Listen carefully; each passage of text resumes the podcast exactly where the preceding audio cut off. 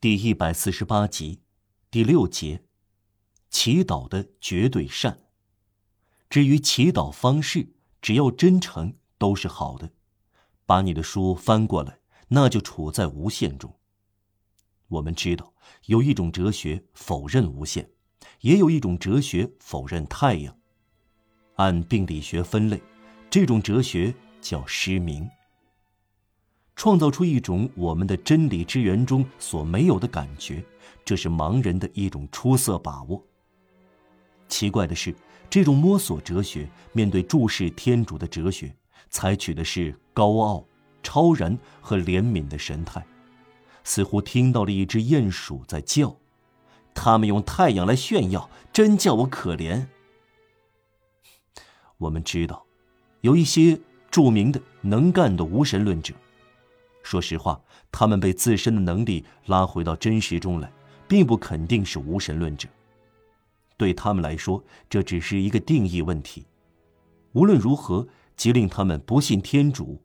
作为有才智的人，他们证实了天主存在。我们把他们作为哲学家来致敬，同时无情对待他们的哲学。继续议论下去，也有值得赞叹的，就是空话连篇，易如反掌。北方有一个思辨学派，笼罩在雾蒙蒙中。以为用“意志”一词取代“力量”一词，在人的悟性上进行了一场革命。说植物愿意，而不说植物生长。如果加上一句“宇宙愿意”，那就确实丰富了。为什么？因为从中可以得出：植物愿意，它就有一个自我；宇宙愿意，他就有一个天主。至于我们，我们和这个学派相反。绝不排除先天的知识。这个学派接受的植物中有意志，在我们看来，较之他所否认的宇宙中有意志，更令人难以接受。否认无限的意志，也就是天主，一即等于否认无限。我们已经阐明过了。否认无限，直接导致虚无主义，一切变了一个精神概念。同虚无主义就没有什么可讨论的了，因为虚无主义必然怀疑对话者的存在，连自身存在也不能肯定。从他的观点看，可能他自身也是一种精神要领。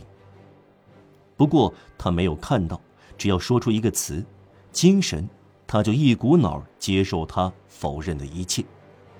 总之，一种将一切归结为单音字“无”的哲学。在思想上是无路可走的。对于无，只有一个回答：有。虚无主义是没有意义的，没有什么虚无，灵并不存在，一切就是某样东西，无即什么也不是。人生存有赖于肯定，超过有赖于面包。观察和指出这还不够。哲学应该是一种力量，它应以改善人为努力方向和结果。苏格拉底应当进入亚当体内，生育出马尔库斯·欧雷利乌斯。换句话说，就是把享乐的人变成明智的人，把伊甸园变成书院。科学应该是一种补药。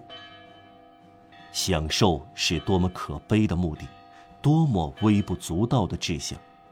粗鲁的人要享受思想，这是心灵的真正胜利。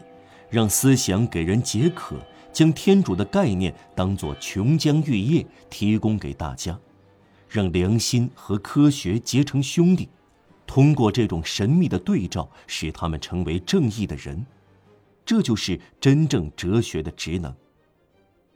道德是真理的充分发展，瞻仰导致行动。绝对应该是可行的。理想对人的精神必须是可以呼吸的，可以饮食的。理想有权利说：“拿去吧，这是我的肉，这是我的血。”智慧是一种圣餐，正是在这种条件下，智慧才不再是对科学无结果的爱，变成人类唯一和至上的连结方式。并从哲学升华为宗教，哲学不应是建筑在神秘之上的普通的突出部分，以便自由自在的观察神秘，除了满足好奇，没有别的结果。以后有机会再来发挥我们的思想，我们只限于说：如果没有信仰和爱这两种动力，这两种力量，我们就不能理解人作为出发点，进步作为目的。进步是目的，理想是典范，理想绝对完美无限，这是同义词。